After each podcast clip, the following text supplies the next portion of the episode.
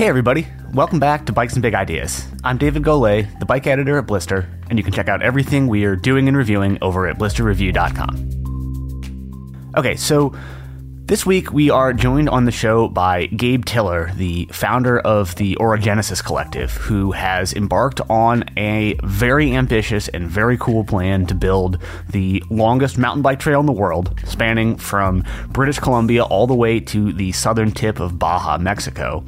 So, essentially, sort of a mountain bike Pacific Crest Trail of sorts.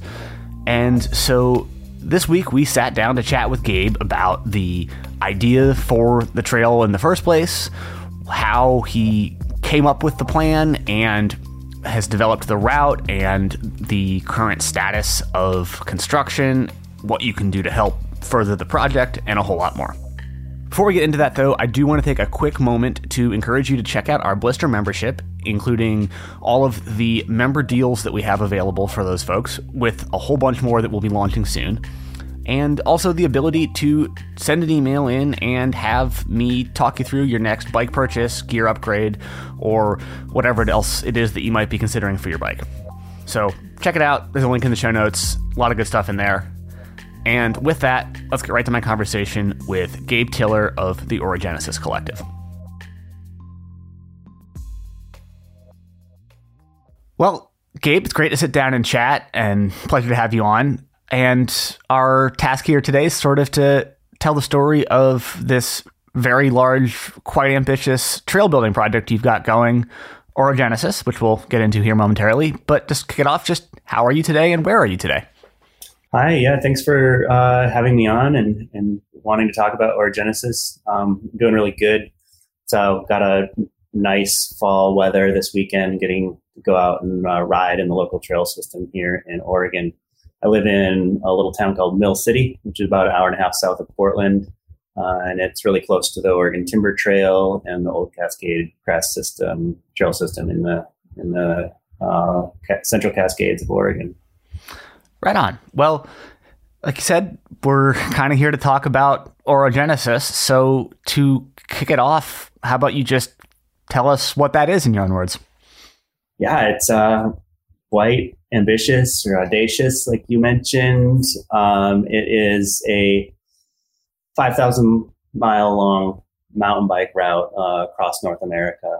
And, um, you know, can't take credit for the idea uh, obviously, every ever since the PT, PCT has existed and mountain bikes have existed, mountain bikers have wanted to have a similar experience as the Pacific Crest Trail hikers. Uh, so, you know, I, I've talked about it with people probably for, you know, 10, 15 years now. And, uh, you know, the conversation usually goes towards just allowing bikes on the PCT because it, they've done a great job building this really excellent trail through the you know most scenic areas of the you know the the west coast. So um, I don't think that's very likely. Uh, so we we sort of set out with a uh, an inventory process of public lands uh, through Washington, California, or Oregon, just to really determine if this was at all possible or if there was going to be any major wilderness blockades, private land blockades, national park, you know, uh, just areas that you know we couldn't access or bikes weren't allowed in. Yeah. So, I mean, obviously, that is quite an ambitious project to stitch together such a great length of trail and particularly as you've sort of noted here having it all be mountain bike accessible because there are just generally more restrictions to allowing bike traffic than there are for hikers through a lot of these areas. And so, uh, I guess one, I mean, what you've said about the origin of the idea totally makes sense, but what sort of keyed you into the idea that this was really going to be possible? And what did you find when you first started looking into what you could link together? Because obviously it's one thing to sort of accumulate a bunch of existing trail and link it together and then add new bits between to connect them as needed rather than building the entirety of the 5000 plus miles from scratch right? So what did you find when you started diving in and seeing what existed already i guess? Well in 2015 i was doing guided bikepacking trips uh, in Oregon and putting together routes for these trips, like the, you know, as, as part of the Oregon Outback uh, that started, I think, in 2013, 2014. Um, we also produced this route called Three Sisters, Three Rivers, which sort of connects these five um, premier mountain biking areas in Oregon. Uh, and then this idea of a, a, trail that spans the whole state from border to border uh, came up. The, the state's tourism agency was really interested in creating something like that. And it, it really sort of opened my eyes instead of just piecing together trails I knew were there and maintained. I saw, you know, uh, the opportunity to to leverage the tourism industry's interest and stuff like that to actually reopen trails that have been neglected for decades.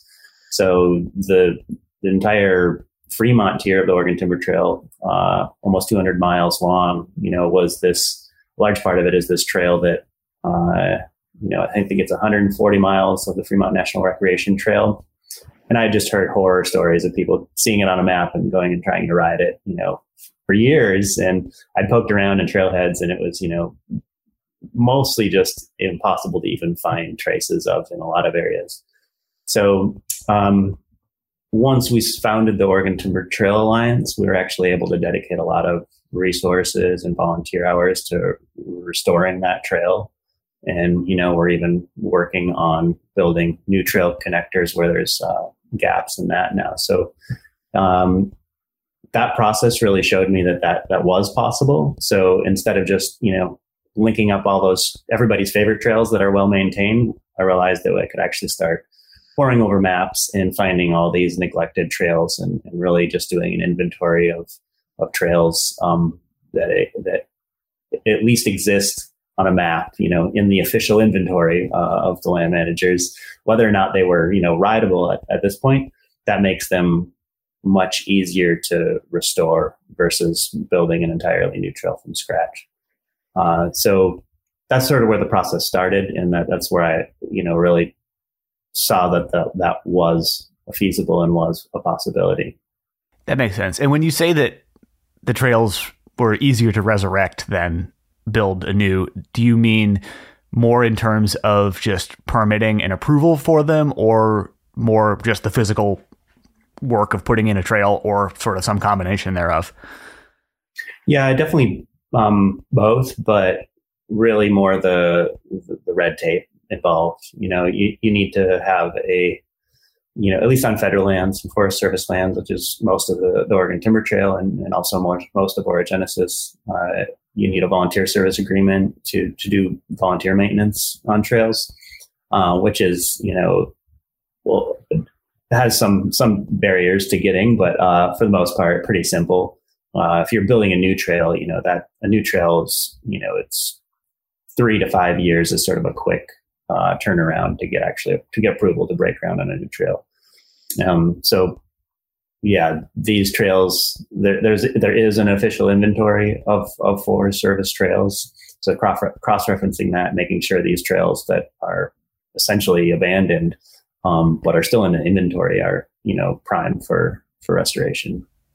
Right, that makes sense. And so once you started wading into it and looking at what that official inventory was kind of what did you find? Where how contiguous a thing could you put together with trails that at least theoretically exist rather than having to build new connectors from scratch and what were the gaps like? What did you come up with there? Yeah, you know, it's it's a, a massive project. So it's 5,000 miles right now from the Canadian border all the way to Cabo. Uh, about 1,600 miles are along the Baja Divide, and that's almost entirely just Jeep roads, uh, which are, you know, they're not the well graded gravel roads that we have in most of the U.S. They're actually, you know, they're roads, but they're almost a single track experience. So I haven't focused too much on finding or creating trails in Baja, at least yet. Um, and I know there's a lot of opportunity to extend the trail into Canada, but uh, for the most part, we've been focusing on Washington and California because the Oregon Timber Trail already exists. So, really looking at those states. Uh, first, did that public lands inventory, like I'm like I mentioned, to make sure there wasn't any major uh, barriers. You know, even if we had to build new trail, make sure that we, that would be feasible. There wasn't any wilderness or other uh, impediments to building new trails. But then that inventory process of, of trails that are out there, you know, there's really just just even in Washington and California, you know, that's probably two to three thousand miles of of route through those states. So uh, no way I can get out and actually assess um, what what state everything is in. So you know, over the past five or so years, we've built built this this group uh, of scouts, uh, what we're calling the Orogenesis Collective, and these regional scouts have just you know some people go out one weekend a year, other people have spent literally weeks uh, riding parts of orogenesis and you know producing really detailed trip reports with photos and a bunch of different you know exploring a bunch of different options via mountain bike via truck via motorcycle um, just really hitting the ground and, and getting uh, a lot of different options on the map. And we lay out lay all those options out and uh, last winter really looked at them all and refined, um, you know, all this info and into a preferred alignment. And uh, that preferred alignment is is now pretty solid. And we've identified about in that preferred alignment, we've identified about 200 miles of gaps that where there is no really suitable alternative. There there is you know for all the gaps there is a detour, but it usually means you're descending you know a couple thousand feet on a road where it would be a heck of a lot more fun on a trail, or you're detouring over to a highway where it's just dangerous, or it's just um, a really awkward, long roundabout detour just to, you know, where if there was a trail there, it would only be a couple miles. So, uh, yeah, our, our, our marching orders now are really, you know, looking at those gaps, prioritizing them, working with the regional groups that are in the area to see if that, you know, figuring out solutions for those gaps and seeing if those solutions would be a priority for those organizations. Because really, those partnerships at the local and regional levels are um, what's going to make this idea happen. Uh, we're, you know, we are just a few people, you know, behind Orogenesis. So um, relying on those organizations um, to embrace this this concept is, is key to its success. That makes a ton of sense, and a couple different things that I want to touch on a little more there. So, I guess first, I mean, 200 miles of gaps sort of sounds like a lot on one hand, but out of 5,000 total miles, that's actually a pretty small percentage of the, the yeah. total. So it's about, yeah, it's about five, 5%. Um, so we're 95% complete. It's a good way to look at it. Right. Yeah. And of that remaining nearly 5,000 or, you know, 4,800 miles of existing trail, how much of that is stuff that is historic trail that sort of exists on the maps but needs some significant refurbishment to really be rideable versus how much of that is all ready to go right now. Right. That's um you know, I should clarify that so that 4800 miles uh, is about half on dirt roads or half and half single track. Um so uh, overall, over the, all the 5,000 miles, I think it's about 40, 45% single track. And then um, the rest is mostly dirt roads with about 5 to 10% on pavement. Uh, of the single track sections that are are technically in the inventory, but um, are of an unknown status, is that's still to be determined. That's a big, uh, that's sort of the next big inventory push is getting the scouts to go out and um, do more trail reports of these specific trail alignments just to identify what uh, how much work each section is going to take. Yeah, that makes sense. And I'd just be curious to hear some more too about that scouting process and how you went about thinking through what to link up where and how because I can only imagine that once you start wading into this the number of theoretical potential options in a lot of areas actually balloons pretty quickly. And depending, you have this complexity of figuring out, you know, you have segment A here, B, C, a whole bunch of kind of a network of things that you could, at least in principle, connect in a whole bunch of different ways. And it seems to me like it would probably turn into a pretty complex thing pretty quickly. To what extent is that actually the case versus sort of how often was it the case that it seemed like the kind of clear, most promising route fell into place without there being a million other options that could possibly be viable as well? Yeah, there's uh I can't think of anywhere really that where there was one option and uh, one obvious option. Yeah, it definitely looks like you know a pile of spaghetti thrown on the map uh, most of the time. And uh, we did we we do have a, a, set of guidelines to what is what would create our preferred alignment. We really want to prioritize a backcountry single track experience. So you know if there's a a trail that goes up and over a mountain and a road that goes around the mountain that's easier and shorter, we're still going to take the trail because it's a single track trail. Uh, and we also don't have like a preferred direction. So, you know, a lot of times people would be like, okay, we're going north. We're going to take all the, on all the uphills, we're going to take the roads and on all the downhills, we're going to choose the trails. Um, instead of doing it that way, because we don't really know if north or south is going to, which direction is going to be a preferred direction. Uh, we're just going to choose the, we're going to, we're going to choose whichever way would be fun in the downhill direction. Uh, so, um, you know that what which is going to be great if you're going downhill, but it's also going to suck if you're going uphill. So, uh, so there's definitely a lot of you know there will there will be it'll be really difficult. There'll be a lot of hike a bike and a lot of um, technical challenge and, and whatnot. But the, the the sort of the mindset there is that you know there are really good mapping apps now. So the trail itself is going to be very hard, but it's pretty easy to find a figure out a gravel road detour. You know, if you if you just decide you're cooked for the day and you don't want to go over another pass, you know, it's pretty easy to figure out a road detour. Whereas if the Orogenesis route was all on gravel roads, it's a little bit more complicated to figure out, you know, what trails to take if you want to jump on trails. That makes a lot of sense, and I like that approach of just favoring interesting single track and like you said, it's much easier to find gravel detours if that's what you're after than the other way around. So that makes a lot of sense. So how is the scouting going at this point? You've mentioned that you're kind of in the midst of a big push to have people actually get out and put eyes on the whole segment and kind of what's that process been like and where are you at on it?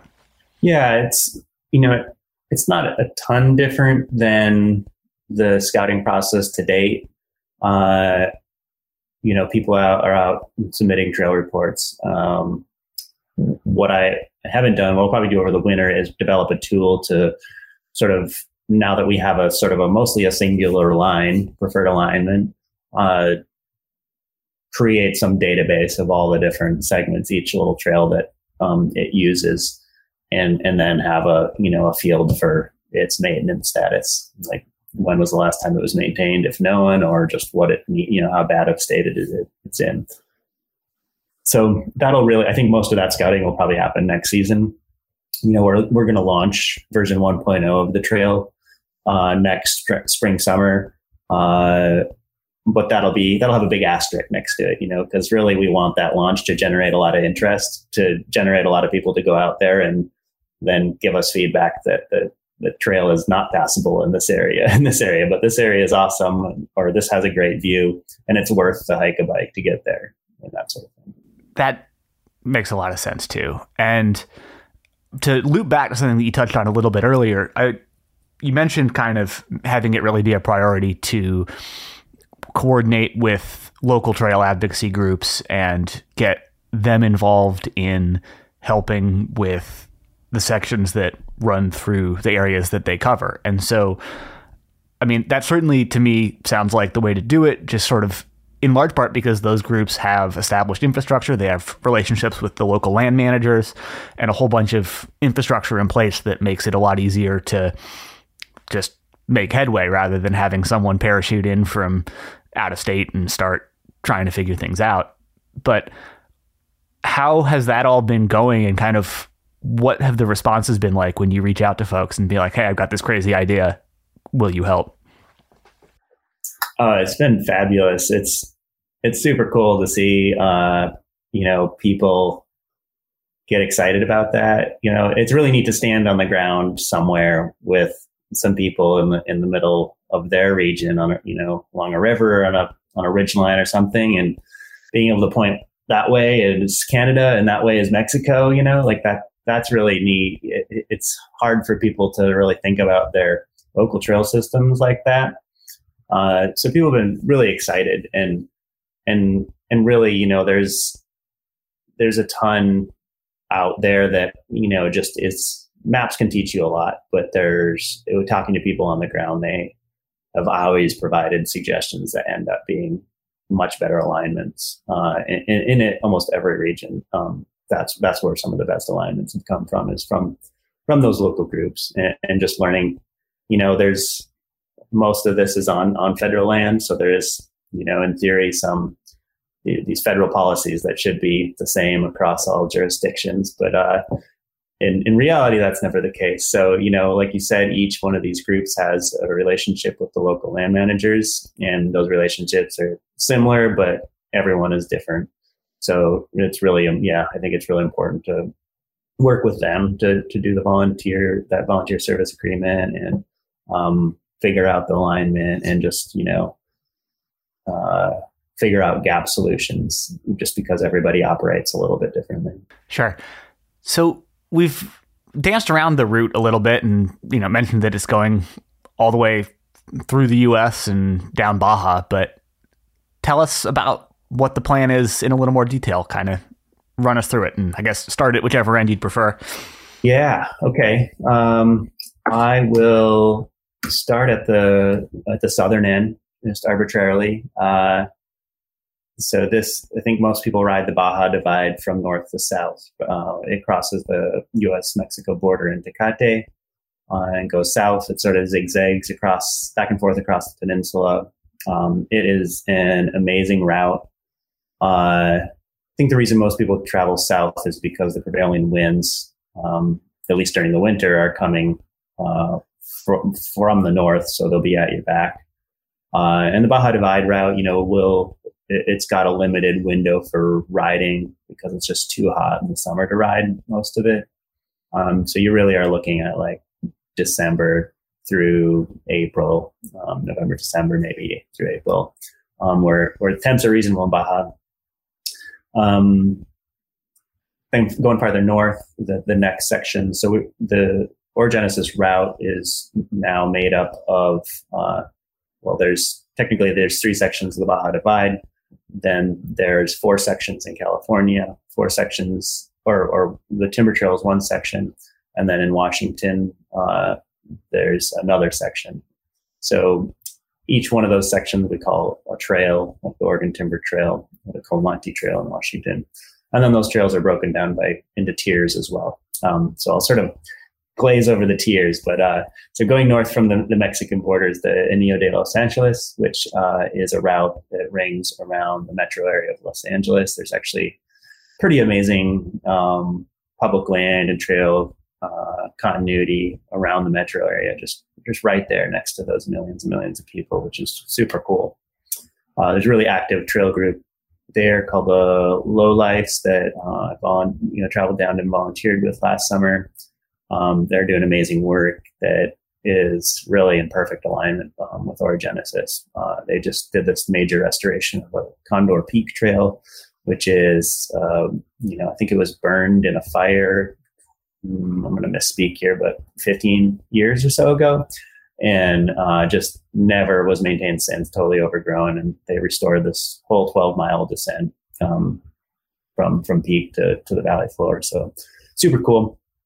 Uh, then going farther north, it uh, splits at Lake Isabella and Kernville. Uh, you go up, go up and over the uh, Kern Plateau uh, for the Sierra Camino, and then down into the like the 395 Valley on the east side of the Sierra, and that travels um, north. It's still sort of up in the air right now. It goes through Death Valley uh, before going to Bishop, and then north to Tahoe.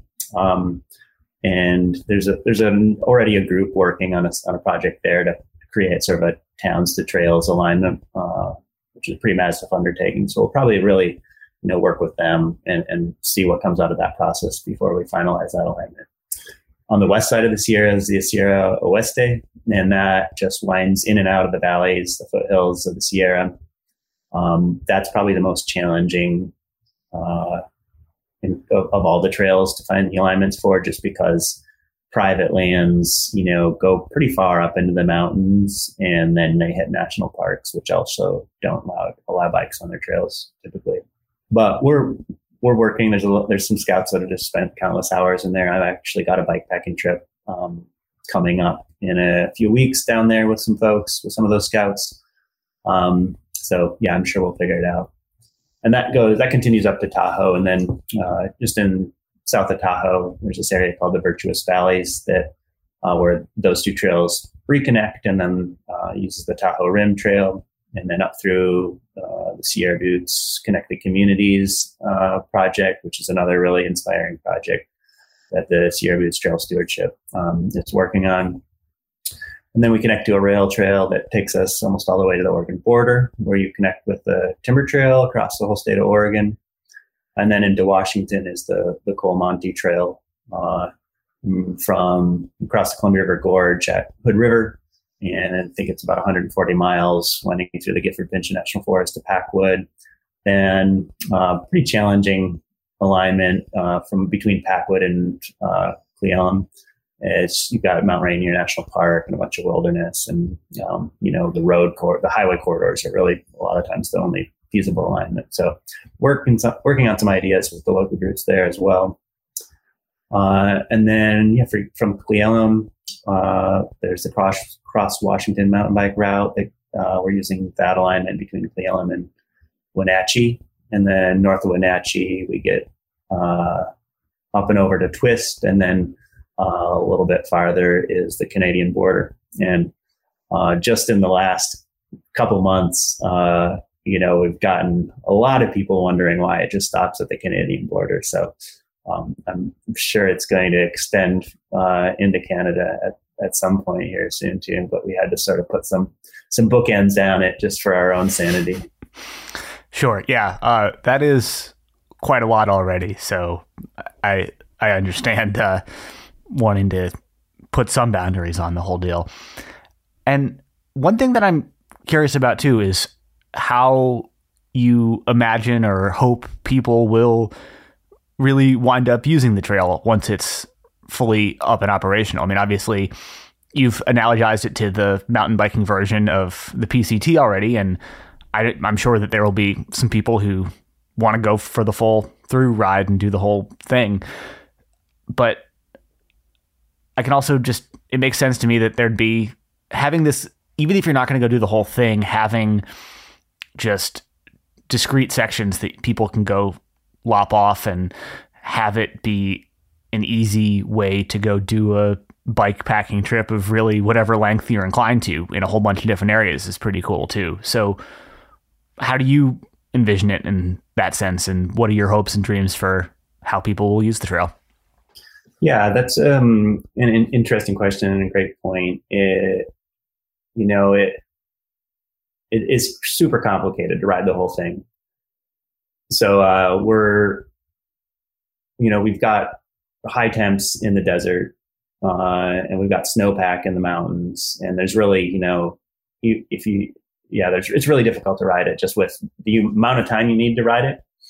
Um, is is probably about five months, but uh, just trying to fit that in the right seasons to go through the desert and you know also avoid the snowpack in the mountains is difficult.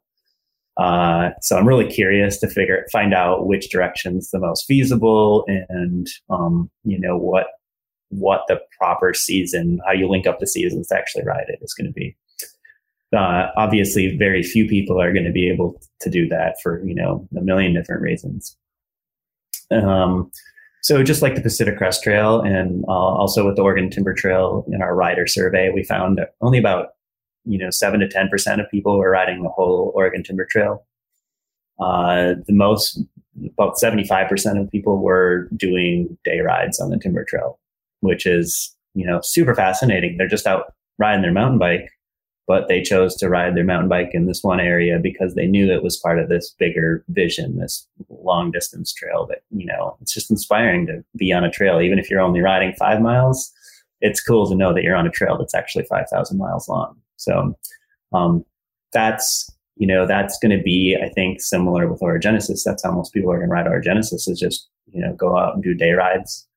Uh, we also developed this tier loop program with the Timber Trail that was every time we published a tier loop, we'd uh, it would be it would have a ton of success. It, it, our website saw the most traffic for these tier loops out of anything we ever published. So that and those are developed for a beginner to intermediate mountain biker that can do you know a trip in two to four days, so sort of a long weekend, but still have this. Oh, and it's a loop; it's not a point to point, so that makes you know transportation logistics a lot easier. But it still encapsulates the the overall aesthetic and gestalt of of that tier or of that area. So those are those are really popular. I foresee you know producing uh, those up and all along Orogenesis as well, in partnership with those local groups and tourism agencies to really you know talk about how you know most of us can go ride Orogenesis um, versus just the the very few elite people that have you know incredible strength and fortitude in five months where they don't have to work. Right. I like that. Since we've been saying it a whole bunch but haven't actually touched on this bit yet, tell us about the name Orogenesis. Where'd that come from and what's the thinking behind it? Yeah, it's uh, so orogenesis is essentially uh, the word for mountain making. It's a geologic term where two tectonic plates smash into each other and, and push, you know, push mountains up. Uh, we were originally calling this the Pacific Orogeny Trail, and that uh, raised a little too too many eyebrows, I think, and it was a little, you know, sort of a mouthful. So we shortened it to Orogenesis, and I like that so much better because it it breaks the mold of the the XYZ trail. Um, it's sounds a lot more active and alive than just a you know a, a sort of a, a, noun for a trail. So it's a it's a process and, a, and it's a movement. So um, I like it a lot. And actually, if you look at the the Latin root oro is golden and Genesis is beginning. So I like to call it the golden beginning.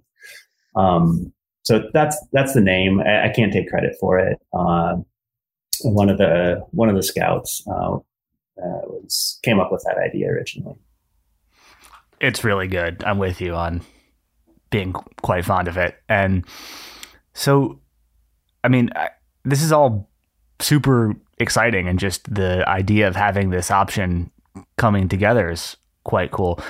One thing I'd be curious about, and I actually know very little on this one, but how much did you sort of study and learn about the development of the PCT as sort of a roadmap for what you were hoping to do here versus just having to form a bit of a different template because the logistics around mountain biking and allowing for mountain bikes to pass through are different than they are for hikers and all of that kind of stuff. Yeah, it's you know I've I've done quite a bit. So the PCT it it I think the PCTA the organization behind the PCT was founded in the 70s, but the idea for the PCT has existed since the 30s. And it actually, Oregon can take credit for the creation of the PCT. There, there was a route. Um, it was actually it's, it's, actually interesting. So where I live, um, just outside of Salem, there's a early Oregonian uh, by the name of John Waldo. He people call him Oregon's John Muir, and this is pre-national forest, late 1800s. He um, was an early conservationist uh, and spent a lot of time in the mountains and all the way from Mount Hood to Mount Shasta, just up and down the, the Cascade Range. And, uh, you know, he, he cleared a lot of trails, found a lot of uh, indigenous trails. Um, as that developed, as, you know, you know, even then recreating was becoming more and more popular in the mountains. Uh, and people started to see the value of having a trail that uh, spanned the whole state north to south. So they created this thing called the Oregon Skyline Trail that was Mount Hood to Crater Lake, and that you know that passes right uh, right in my backyard, basically just just up the the canyon from me. Um, I can actually go out. The PCT has is now that uh, there, but the alignment of that has shifted a lot. You know, between the from the Oregon Skyline Trail 100 years ago to the PCT, where it is today. That alignment has shifted a lot over over the years. So it's super fun to go up. I I've pored over countless old maps and you know gone up there on my uh, dirt bike and you know, parked it and hiked into the woods, looking at these old maps on my phone, and actually able to find these hundred year old trails just lying under a layer of moss, looking up the old blazes and stuff. So, super fascinating treasure hunt. Um, and that's the old Pacific Crest Trail. So I've I've really looked, you know, at a lot of those historic trails and um, at some of that Skyline Trail uh, for uh, orogenesis alignments and, and, the Oregon Timber Trail as well. Um, but actually the formation of creating the trail. Uh, you know, the, the, I think the Pacific Crest Trail was created in the 60s, and it, and that was just sort of the formal designation, I believe. I think they were building sections, um, you know, in the 40s and 50s leading up to that, and all that predates the National Environmental Policy Act. Um, so it was just an entirely different political landscape uh, at that time, building trails uh, was f- far easier. I, am sure there was some process and some red tape at that time, uh, but it pales in comparison to what the process is for proposing new trails today is. So haven't really, you know, looked too much to the PCTA as far as how they are, um, how it started. They've done, they are a really dialed organization. So a lot of their they have a whole curriculum on trail maintenance, you know, uh, with you know multiple different courses. It's it's really something to aspire to, and those are available for free online. So you know I've definitely leaned on that a lot um, for our volunteer events. Just that that sort of resource that they built. Um, so definitely bits and pieces here and there. Um, you know, no need to reinvent the wheel because someone's already done a lot of that work. But it's also, yeah, a much different landscape now than it was, you know, 40 or 50 years ago. Yeah, that that makes sense. And I'm sure that the list of challenges in getting this project off the ground have been innumerable, but have there been any that surprised you or things that have proved to be kind of differently challenging or more challenging or even less challenging than you thought that they might be going in when you got things started? Yeah, it's you know what one thing that's really been helpful, and this this happened on a smaller degree with the Oregon Timber Trail, is these every area is different and has different challenges.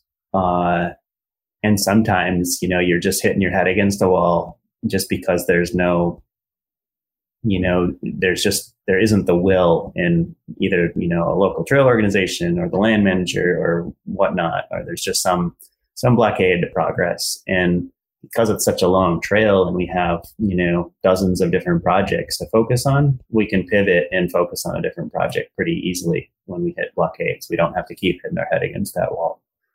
Uh, and on the same vein, each organization has found you know, or each different region or organization has found different ways to to solve problems. So there's one of these gap solutions um, outside of Truckee, and I've you know got gotten to know some of the local trail organizations and talked a lot about uh, this trail alignment through the area and this or a solution for this gap. And this has been ongoing for you know several years now. Um, I've gone out and scouted on several, you know, ridden and hiked on several different occasions in the area. Thought we were getting, you know, think we were like getting ready to, re- you know, officially propose we restore this historic trail. And literally just this morning, get an email from some one of these one of these scouts, uh, Kurt Gensheimer, uh, who's a local of the area. Um, he's he talked with the, I think it was the Truckee Donner Land Trust, which is a conservation org that's been buying up a lot of private land and, and um, turning it into national forest land in the area. Uh, and apparently they've been working on a parallel, you know, essentially a trail parallel to what we're, we've been working on, but are much farther ahead in that planning process. Uh, so that's just one of those light bulb moments where I'm like, oh, you know, that's great. It's uh, this is already happening, um, and they're ahead. You know, they're on the ball and and farther along the process than we are even close to being. So, uh, you know, just having a lot of those serendipity moments, being like, oh yeah, this isn't this isn't just a harebrained idea. Other people are trying to do the same thing at a local level, uh, and and might already have better solutions than we've come up with. That's heartening. And how has it been, sort of finding and identifying the local groups to work with? Because in so many places, it's not as if there is necessarily even one local advocacy organization that you would connect with. There are a bunch and they're doing kind of different things. And I'm sure that just the logistics of finding the right folks to even start talking with has been a challenging one. What's that looked like? Yeah, yeah. Um, I mean, really, I would say most of the limitation is just my capacity uh, to, you know, have these conversations all over the place. So I need to figure out a system to, you know, focus on different projects or different regions, you know, like one year at a time or something, instead of trying to focus on all 5,000 miles, you know, all the time. Because uh, really, those those organizations and those people aren't too difficult to find. It's a lot of just asking around um, with some of the scouts that are in the area, and you know that's how a lot of them come to surface. We we've got a little database that we've started with all the scouts and the trail organizations and land managers and contacts and stuff. So um, finding these people has been relatively easy, uh, but you know, there's my time capacity, and then most of these trail organizations are all volunteer trail organizations as well. So, you know, we don't want to like give them more work to do. Even even meeting with us to talk about Orogenesis isn't um, you know an hour or two out of their day. So we don't really want to just pile on work to to these volunteer organizations. We'd rather be able to come in as part of a solution. You know, bring money to their projects or or volunteer uh, labor to these projects and, and, really get things done that they're already trying to do. Um, and I think that, you know, just greases the skids when you try to work with them to solve their problems that they already are dealing with. Yeah. And I think that's probably a good segue into one thing I wanted to ask here too is that if there are folks out there listening to this and wanting to help or contribute to the project in some way, I guess one what sorts of assistance would be useful and how might they get involved? Yeah, so the great uh, question, and the best way to get involved is uh, on our our website. Uh, we're part of Bikepacking Routes, which is a nationwide bikepacking organization. So if you just Google Orogenesis or go to the Bikepacking Routes uh, website, which is bikepackingroutes.org, uh, you'll find the Orogenesis page, and on there there's a newsletter sign up um, if you sign up for that, you can sort of check which area inter- is mo- of most interest to you. Uh, and then we've got an email list for each one of those different regions. And, and that's just a, a, group email list. So scouts, scouts can coordinate with each other, um, talk about, you know, different options, trip reports, that sort of thing. So that's the best way to get involved. That'll get you uh, any any updates trail wide or any of those region specific updates. Um, you can also follow us on Instagram or Orogenesis Collective on there. Yeah, and we'll put some links in the show notes to those things to make it a little easier to find them. Gabe, this has been a lot of fun and really interesting. Are there any kind of final parting thoughts you want to share before we wrap this up, or is that kind of a good place to leave it off? Well, yeah, I mean, I I think like just to build on what you said, the you know the most beneficial thing I think people can do is also the most fun thing is just go ride the trails uh, and report back. You know, even even if you don't want to type up a scout report and send it to me, uh, just submitting a trail report on Trailforks is, is super is super helpful. You know, if I'm trying to schedule a volunteer maintenance event out in the middle of nowhere on a trail I'm not super familiar with, the first place I check for to figure out its status is looking on Trailfork. So just use there. It's super easy to use their uh, submit feature, um, or you know via that that email list that I just mentioned. Um, submit trail report on there. We've got sort of a master um, uh, directory with all the scout reports in it. So um, yeah, just go out, have fun, take photos, and type up a little report of what you rode and how was it. Easy enough. Gabe, this has been great, and really just wishing you all the best with the project. It's an exciting one, and looking forward to seeing it move forward. So, thanks for coming on to chat. It's been great, and all the best with the Orogenesis project going forward. Absolutely. Thanks for having me. All right. That's it for this edition of Bikes and Big Ideas. And as always, I want to say thanks to Gabe for the conversation, thanks to Taylor Ahern for producing the episode, and thanks to you for listening. From all of us at Blister, please take good care of yourself and everybody else, and we'll talk to you again next week. Bye, everybody.